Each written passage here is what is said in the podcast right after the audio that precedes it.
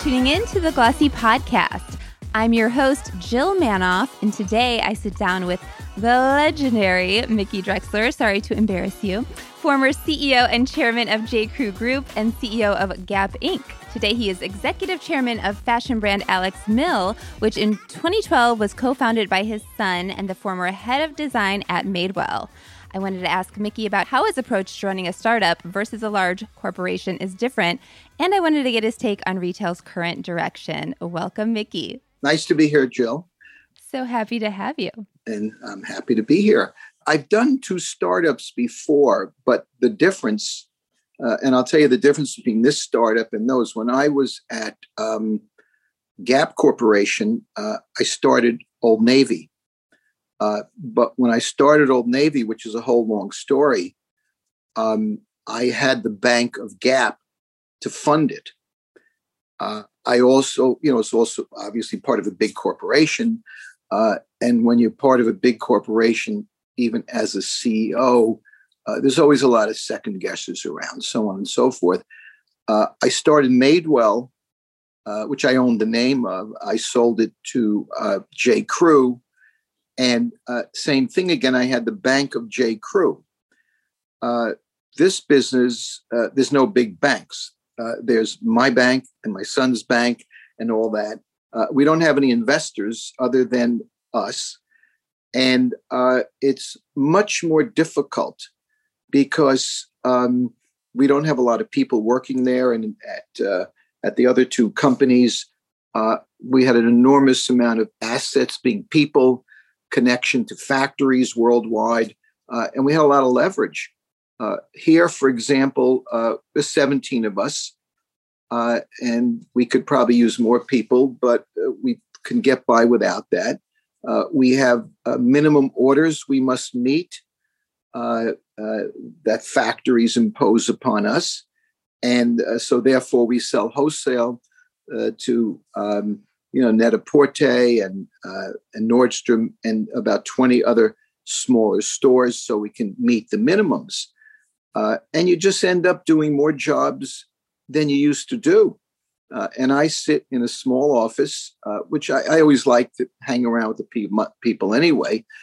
tiny office, uh, and everyone's within, except for COVID. Now we're all kind of back again.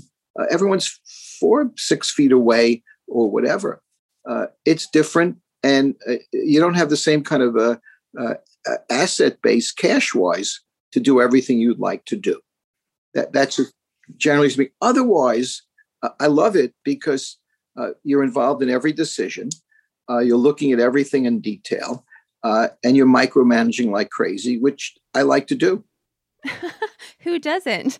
So you could potentially use more people. Could you atten- potentially use more funding. Do you want to con- continue to fund the brand with your son?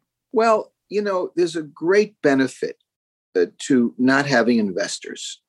Uh, in, all due respect to my investors or bosses or whatever, uh, I don't have to negotiate with anyone except myself and my son sometimes and the team members.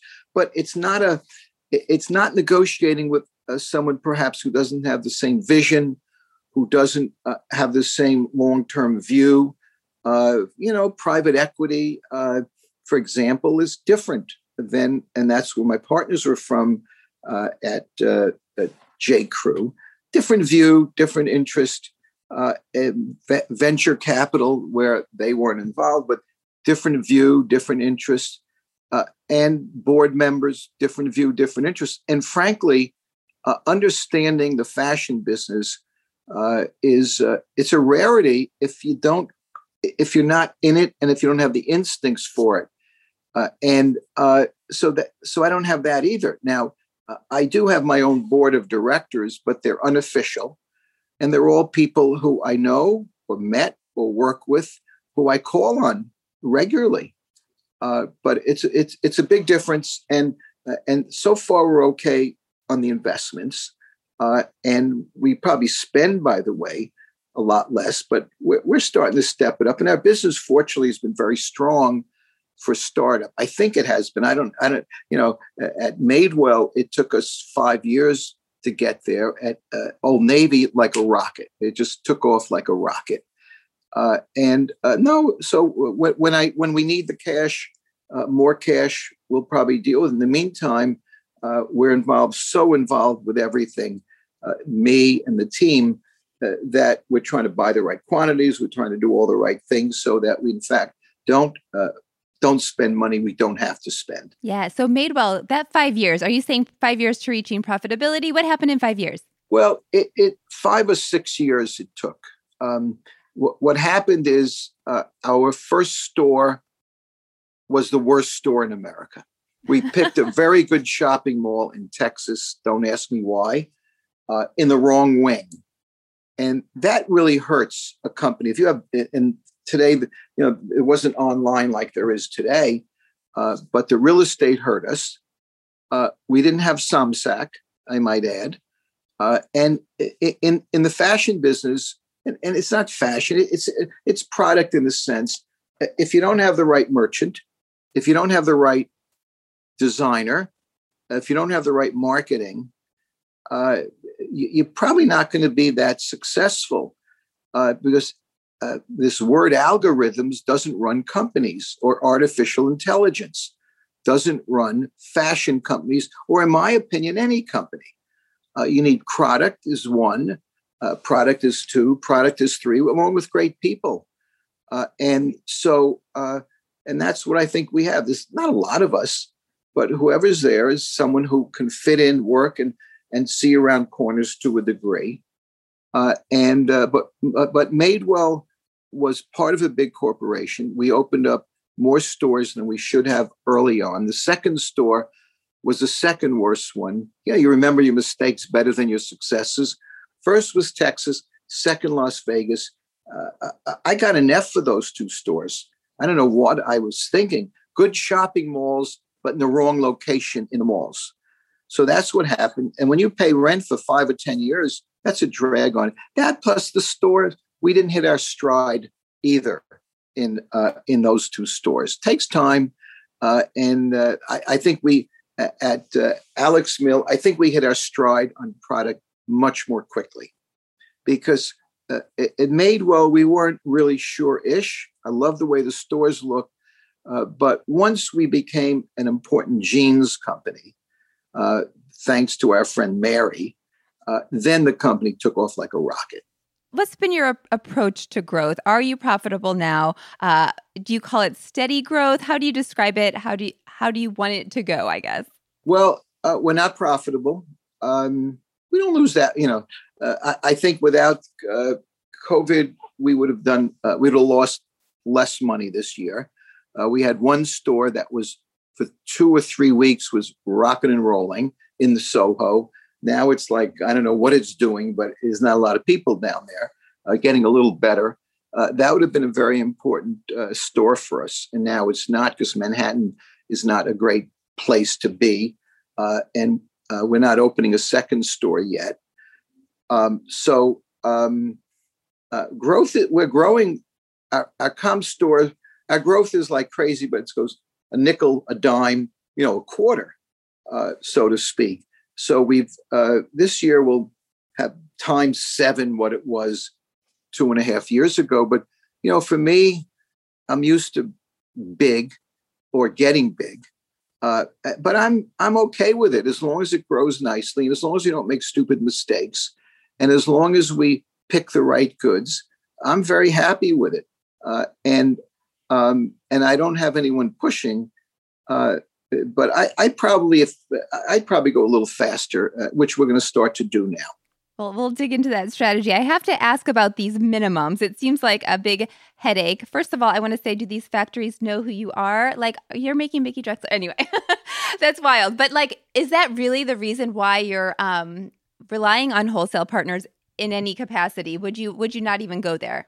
No, no. I, I they they know who I am, but so what? they want the money. Okay, let let's face it. Uh, you know, uh, it's about it's about how much we're spending. Uh, the um, they, they, yeah, I know them all from my past experience, and uh, uh, the difference between us and uh, the other companies is the other companies were huge customers of them, and they're not going to fool around with Old Navy or with this one and that one saying, "Oh, we want for the new business X amount of units." Uh, so they they know uh, we would. It started as a wholesale company. Alex started it as a wholesale company six or seven years ago, uh, and we have loyalty to uh, to our accounts. Uh, but yes, we need them because uh, we couldn't buy the goods. Now, the, the other problem we've had, and this is probably more information than you need, is buying a color uh, for us. We have to buy a minimum of colors. Uh, so it's a style, but the colors are a minimum. So what, what happened is we were overbuying colors that didn't warrant those quantities. And we, we st- I said, either no color or one that's really an important color. You can't buy a marginal color that's almost equal to a best color. I, again, I don't want to get too technical here. So no, uh, that's uh, interesting. It, it, it's it's it's it's tough, not easy, but yeah, we would sell wholesale. It's good to get our name out there, uh, and uh, you know we have really we have really good accounts. Yeah. What's a bad account? Would it be like one of those traditional department stores? Like who do, who do you not want to partner with? Well, no, a bad account. Number one is someone doesn't pay the bills which we have right a, we have a few of those. No, we we we uh, we screen every every store we sell. We want to be on. In the right store with the right company, so we do that. Yep. Yeah, so you're ready to kind of hit the gas pedal on growth a little bit here. Uh, what's the approach there?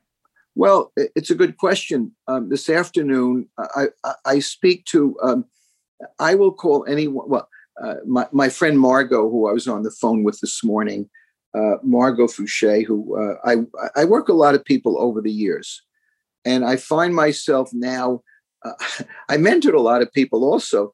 Now I, I said to Margot, I said, You're going to mentor me on this because she's at a company where she's helped that's uh, sold, uh, uh, you know, I, I always forget the name of her company, but it's the one that just got sold Gregg Renfrew was the founder and CEO, you know. Oh, Beautycounter. Beauty Counter, right. So, so I was on the phone with Margot this morning and uh, we were talking, and I said, uh, I want to get better known. I said, a lot of people, so she gives me the name of someone they, they work with. And uh, we have a 3.30 meeting this afternoon with them uh, because she said they will help you. And, you know, for me, when you have a trust uh, of someone's judgment over the years, it's so important. So if Margot says that, I listen. And I have people who I call and they'll say something uh, that I, I, know them well enough and I trust them. And so it makes it a little easier for me giving my network. Uh, and I have a quite, you know, I have a large network because the companies I've been involved with. But we're going to step on the gas to a degree. We're meeting with them at 3.30. This is what they do. Uh, and uh, uh, but we're also our growth is we're at a 30% of our styles right now. Uh, last Christmas we couldn't fill orders, so we we haven't bought enough, and I hate excess inventory. Uh, we don't have sales at all, no sales. You don't see us on sale, which is the enemy of the world, and which got me into I, I, you know, the word direct customer only. It's about 50 years old. People think, oh, you're a direct customer only. You know, I, some of us have been doing that our whole careers because if we weren't direct to consumer, uh, our goods that we sell would all be marked down somewhere. You know, the most successful department store today is uh, is uh, TJ Maxx. Oh, right. yeah. yeah. I mean, think about it. And Carol Meyrowitz, one of the great merchants I know, uh, does off price business tremendously. And uh, so, anyway, we just sell, uh, we don't do sale, we sell our own goods to customers. Uh, and we're not worrying about who's on sale with uh, with Alex Mill. Yeah, and, right. Or, or, or else I couldn't be in this business. Nice. So this meeting this afternoon is more like a marketing agency, a branding agency. Yeah, what's, yeah, what's, yeah, yeah, I never heard of them until uh, until an hour ago. And and Margot said you should meet with them, and I said, okay, let's do it. Yep.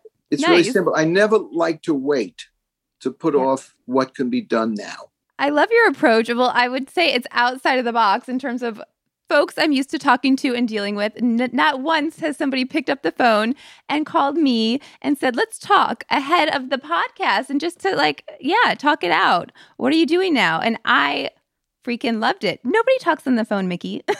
or do you do this all day? Well, I, I, I much rather talk. I, I want to have a kind of a connection with people and get a sense.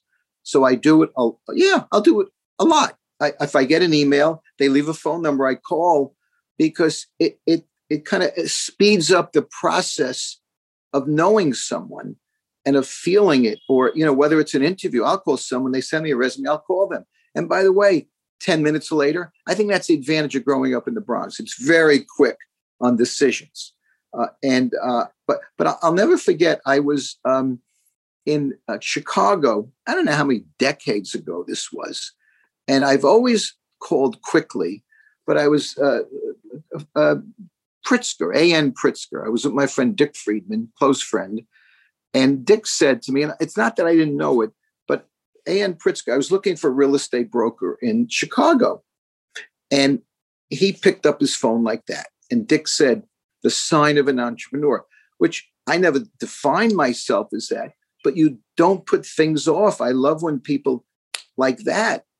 Uh, and it says something about them. So when I called you, I well, I wanted to know about you because we never met, and uh, and it gave me a sense. But I'll call anyone. I don't like people who don't call back. I don't like people who don't answer. Those are the big shots I don't want to deal with. But there's very few around. You know, or with me, there are few. You never really know. Yeah, well, I'm glad we connected. But we talked a little bit about ahead of this um, conversation about um, when you are interviewing people and kind of the signs of, I guess, uh, somebody who's going to succeed in your in your world in your company, who's going to maybe go the extra mile. Uh, what are some of those signs? The signs are how fast they walk down. You know, if I see them because I see if I'm in the office, slow walkers. I, I know this is silly, but if you're walking slowly, or, you know, in my, in my other companies had these buildings, and if I see someone walking slowly, I would, you know, I, I would be a little concerned because you you got to move fast. But you know, if or, or I always had like offices that weren't fancy and closed, so on and so forth. You observe what they're doing while they're waiting uh, in a sense. Uh, the interview itself, if I I have to learn something from them, I have to feel it. I have to learn it. Uh, I have to know where they've worked and and uh, and what have they done. And if they go to school, what would they have done as the school president? You know, you know, I I, I want to know if people are thinking about things. You know, you can chat for a half hour and just get a sense if there's a, an energy. Uh, you get a sense of sometimes who's entitled and who's not, uh, or who thinks well and who doesn't. Uh, but you feel it, and and it's something for me that I've always. That's you know you make mistakes at times. I'm not impressed with grades. I'm not impressed with where they went to college. Uh, I'm not impressed with all those signs of I am a special person. I, I belong to this club and that club. Give me a good waiter or waitress. Then, then the book club at wherever uh, that you were the vice chairman of. Uh, give me someone who's worked, got their ass kicked a little, uh, and is not spoiled or not entitled, and has a work record. Uh, you feel that in a sense.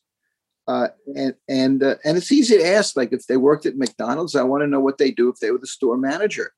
Uh, I have a pet peeve in Mc, I used to not McDonald's, uh, uh, Starbucks, and and a woman didn't have an answer to do anything better there, and not not a good sign. You know what what could you do better on your job? If you were your boss, what would you do? Uh, I want to know all that stuff. By the way, I want to know not they're not interview questions. I'm curious I, would like to know. But I, I, think if you learn, you have to learn about them. You have to get an energy. You have to feel it, and uh, and and I don't. You know, sometimes as many jobs as they have, I just want to know that they're thinking about each job strategically because it's sometimes hard to when you're and you get an excuse. You get a pass on on jobs in, in your twenties. It happens to everyone. For sure. Well, you mentioned something watching them walk, which is harder to do in the Zoom life. Um, right. We've talked, I love what you had to say about in the past about uh, being in New York. Do you need to be in New York as somebody who's working for a, a New York based company or maybe the fashion industry? What's your take on that now? Well, um, I lived in San Francisco for 18 years. Uh, you know, Old Navy, Gap, and Banana Republic. Uh, our design team was all in New York. So, you know, I, I, I commuted a fair amount. Uh, I, I don't know if New York's so important anymore, but in fashion, I think it's very important. I, I, I think the uh, there's a lot of creative people here. It might be changing, by the way, because a lot of people think they can live someplace else and work for New York companies. There's a whole thing going on now because uh, because people in the last year worked on Zoom.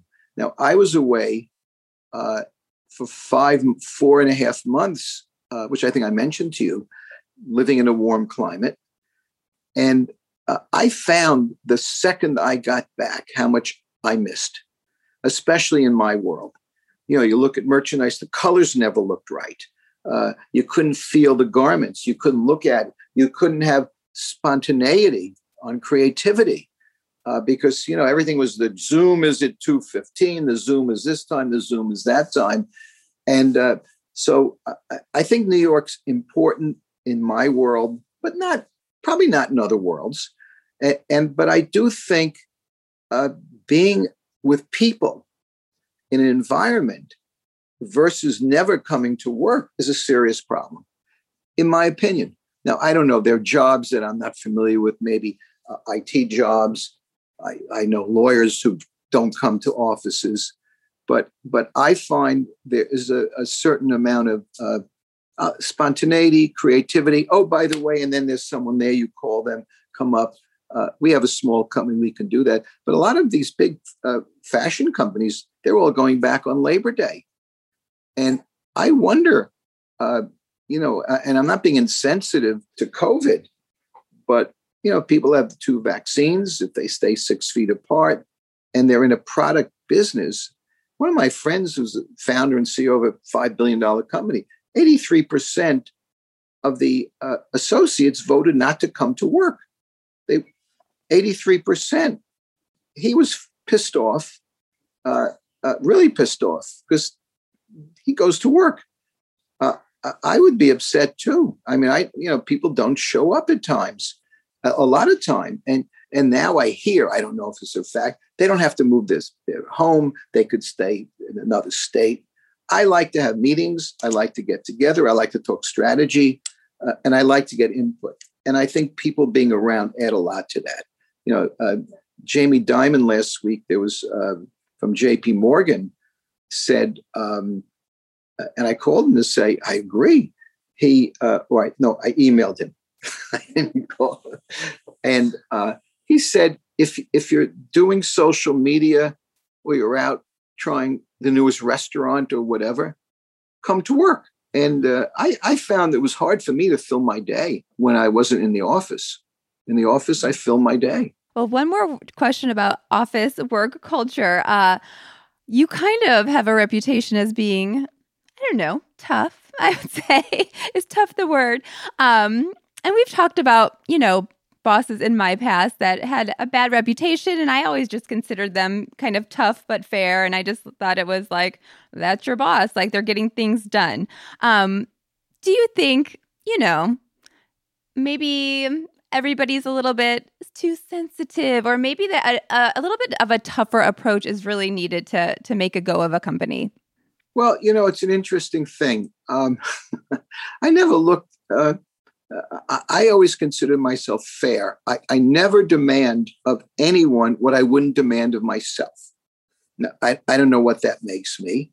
Uh, I think I'm friendly with, pretty much friendly with everyone I didn't work out with me, except two or three people, uh, which says something. Uh, uh yeah, you, you have to be you have to be tough. Now, when I say tough, it's high standards. It's kind of pushing people on things that are important.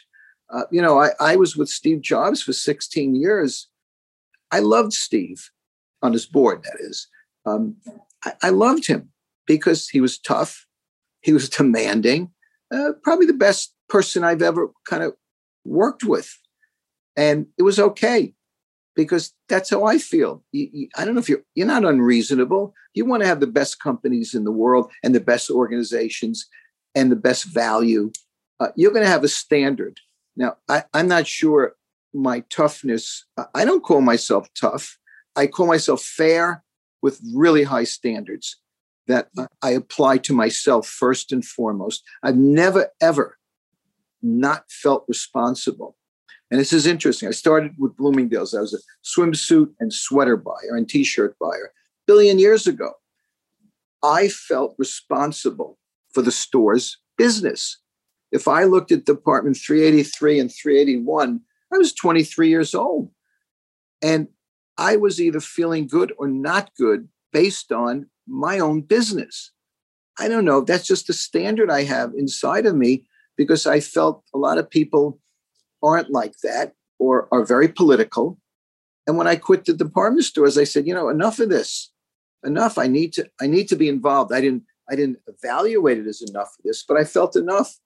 Uh, yeah, tough. If tough is defined as a high standard, you've got to be the best out there, one of the best, then yes, is that your big takeaway from? I'm sure there are many from Steve Jobs. Any, uh, I guess, what was what was your big learning? What were some of your big learnings from working with Steve Jobs? Well, high, uh, incredibly high standards, great vision, uh, the most seductive human being I've ever met. When he wanted something, uh, because you know I I wouldn't join his board for a year. Don't ask me why. That was not intelligent it, it showed a low IQ. But I, I, really didn't like public company boards. Uh, and he, um, so after about a year, he said, I'll join your board uh, if, uh, if you join my board. And I said, We have a deal. Because my board, we're a family controlled company. I'm still friendly with the, the boys who, you know, we, we talk and schmooze but I would I'd love to have Steve on our board because he would be nothing but a pain and I think, uh, and, and we needed a pain. Uh, and I enjoyed that. So I joined his board. And the fact is that um, I watched him uh, invent, I watched him have standards, I watched him bet, betting the company. Uh, but uh, most of all, uh, he was just smart and willing to try things. And um, and by the way, I watched him be sick, ill, and brave. It was stunning, uh, and and stunning right to his end.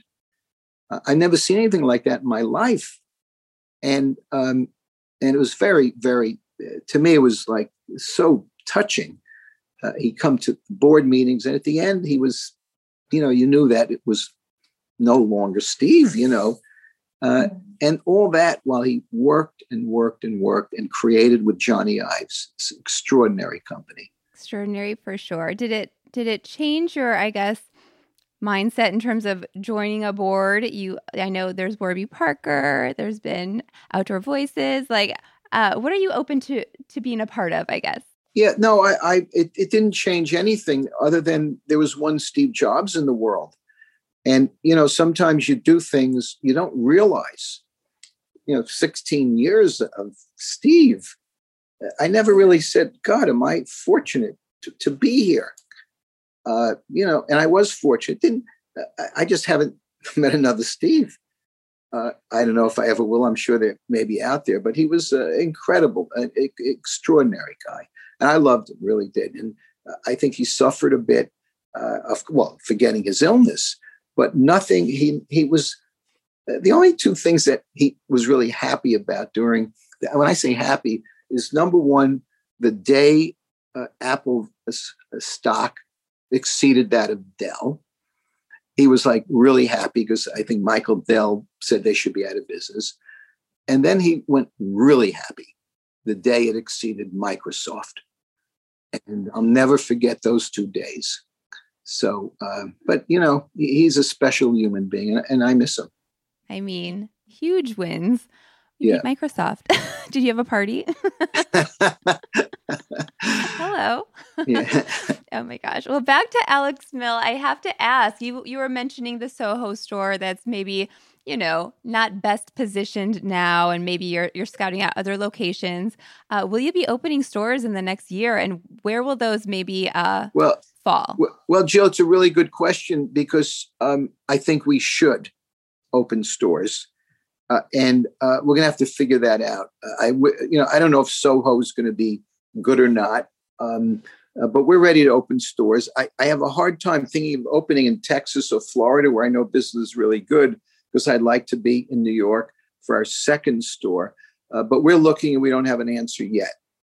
Um, but I'd like to be in New York or New York suburbs, just to be near it, near. TBD. Um, the pandemic, did it change the company's approach to anything? Was it just like survival mode, keep going? How would you describe the impact of the last year? Well, um, we um, we actually had a great year. Starting in, uh, we started in February or March. Uh, well, we had all the markdowns we took. It changed. Yeah, I, I was really disappointed. Look, everyone got their ass kicked, uh, so we did also.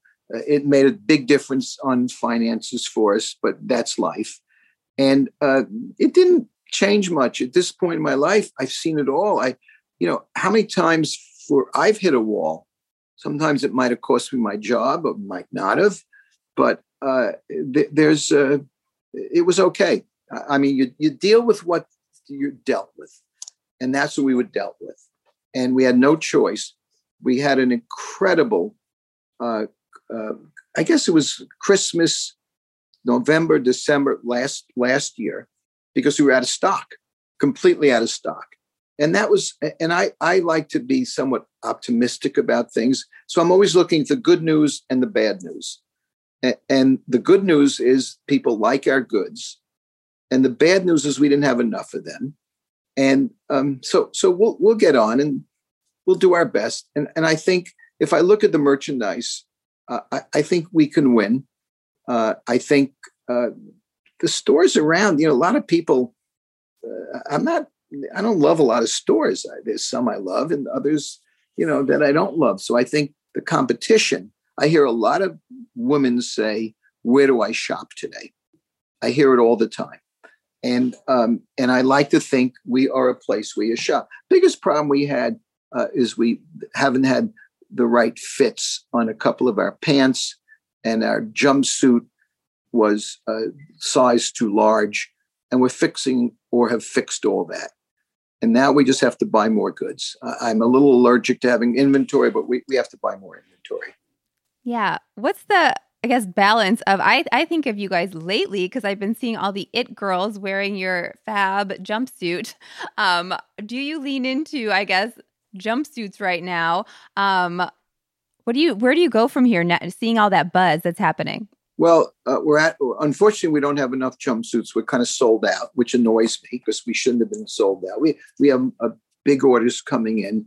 I, I think we lean into any fundamental items or styles that a woman or a man are going to wear as a uniform. Uh, and, and, I say that because dressing shouldn't be complicated or too fashiony or too novelty. The, the other thing is quality is really important in our prices because we don't we don't make margin on our wholesale accounts purposely. So if you look at it, and this has been my whole career, uh, one markup, that's it, not two. Uh, and I am allergic nice. uh, to two markup companies. So if uh, so if this jacket, which is Alex Mill, uh, was uh, two was a two markup company, we would this is I think 165 or what it would be a 275 dollar jacket. Uh, I learned that really early in my career for two reasons. One, the prices are inflated, and someone might have it on sale. Uh, and the other reason is you can't grow a company if you if you're buying just branded goods. Yeah, so, uh, but we're, we're going to expand uh, but we need to figure out how and when. Well, the fact that you did not discount throughout the last year is really interesting. Is that something where you, after leaving J. Crew, that was kind of a point where I don't want to do this anymore? Just being a J. Crew shopper, I know that I never shopped J. Crew unless it was 40% off. Just yeah. saying. Um, look, I, I learned early on, not, not, no one taught me this thing, but uh, I'll never forget. I was in, uh, well, I always learned at Bloomingdale's. That was the, the lesson always meet price. So it taught me there to always meet price. But if you always meet a discounter's price, and there's not a lot of discounters in those days, uh, but Alexander's, which you probably don't know of, was uh, on 59th, and they used to have all my goods and bathing suits. They had a big bathing suit sale, and my margin was worth half overnight. That taught me a big lesson. Then, when I was running Ann Taylor, Brooks Brothers was part of the group there. Now, Brooks Brothers, then, two things I remember. One is they kept lowering the quality of their products, which they've done for years, or they used to be really important. And number two, they owned the label. And if you own your label, no one can discount it unless you know you're selling to a lot of wholesalers who are putting things on sale. Or if you hunt around, a lot of companies doing more business on discount than they are on regular price these days. So, um, so, so for me, it's integrity. Why should I pay on a Thursday what's going to be on sale on a Sunday? It's ridiculous. And uh, and most of these companies take markups that are excessive so they can put them on sale. That's the way it works. Uh, and we decided we didn't want to run our company that way. You know, I, I always felt uh, I, I would annoy me if I missed the sale, you know. I have felt this way in the past for sure. Well, goals for 2021. What are you looking what are you looking at in terms of the the year overall for the company? You're going to get on that marketing, you're going to see some good growth. What else would I leave off? Well, you know, we're we're working on holiday now. Um, we're out of too much inventory.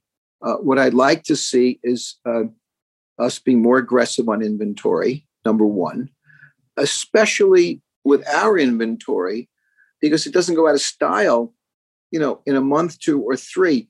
Uh, you know, things that our customers wear. And, and for guys, it's easy. You know, most men, by the, by the time they're nine years old, they have their uniforms for life you, you, know that's the way it is I, for me the same thing forever and ever except you know button down shirt pair of chinos or jeans and then then you you live for the rest of your life like that for women i know it's different but uh, to me it's uh, have the goods that are always not not throw out goods in a way uh, is important high quality uh, and buying more inventory and probably hopefully opening a store too and i'll let you know how today's 3 o'clock 3.30 meeting goes because they're going to help us figure out what we're missing uh, in terms of, of, growing the business.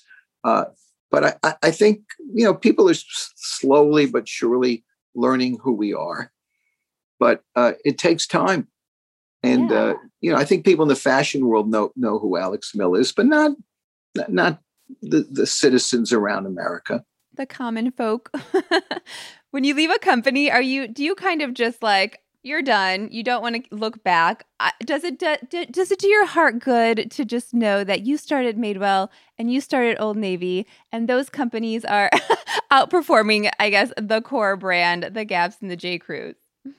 Well, uh, no, I didn't leave my two companies in circumstances that uh, I would have chosen. Uh, well, we all know I was I was fired at the Gap although uh, my chairman the next day said he made a mistake. Uh, that wasn't that wasn't a nice experience. Uh, but I didn't, you know, he made a mistake. Okay, that's fine. Uh, and at J. Crew and, and Madewell, I was the biggest shareholder in the company. And when I say the biggest, not percentage, because if you're private equity, you invest other people's money. I'm not complaining with where I am, but I I invested my own. So I didn't leave either of them happy. What does that mean? You know, I've been very fortunate in my life uh, to do what I've done. uh, and have the experiences I've had. But so no, I didn't leave either of them happy. Well, Mickey, last question now for real. Um, fashion's direction. Are you wearing sweatpants down there? are we are we overblowing the idea that everyone's wearing sweatpants and sweats and this is it? Um, I'll tell you what I'm wearing today because I, I drove in from Long Island. I was working out. I did Soul Cycle this morning, and I went right from Soul Cycle to drive here. So I'm wearing a, a 20. I, have been looking for a new uh, jogger. I have old Nikes on, but it doesn't matter. They kind of, I guess, polyester wears forever. So I have old Nikes on, and uh, this is what I was wearing. Except I had a t. I, I, I changed my T-shirt. Uh, but I, I, when I go to the office after this, no, I, I don't wear this. I, I wear jeans or chinos every day.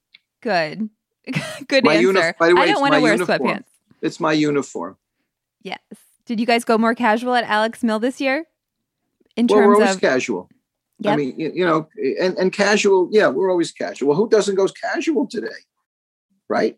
I mean, I mean, everyone is. I know I, I don't see anyone wearing suits anymore or ties. Well, Mickey Drexler does Soul Cycle. I think that was the biggest takeaway. but I'm the. Uh, uh, by the way, this I'm the godfather of Soul Cycle. My my official title. What? Oh, I did not know this.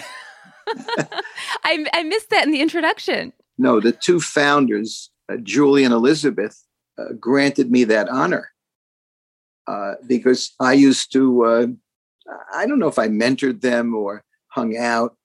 Uh, I, I, bothered them a bit and they made me the godfather of soul.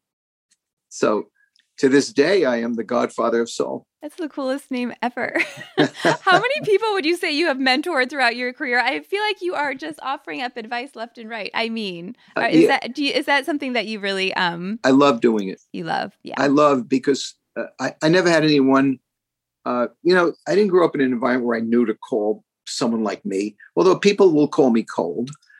Uh, but I never was mentored, uh, except when I started working at Bloomingdale's. Katie Murphy, may she rest in peace, mentored me. I loved Katie, and she would have been the CEO. She should have been, but she was a woman uh, in the early 70s. Uh, and then she died at a pretty young age. And I love, we go to Europe three or four times a year to factories when you can go to Italy and buy sweaters. And uh, she was a wonderful mentor. So Bobbi Brown is a close friend. She calls me her mentor. She always calls me her mentor. I said, How am I your mentor? She goes, You don't know how you helped me when I was leaving Estee Lauder. And she says, You don't know how many people you mentor. I said, I never thought about it.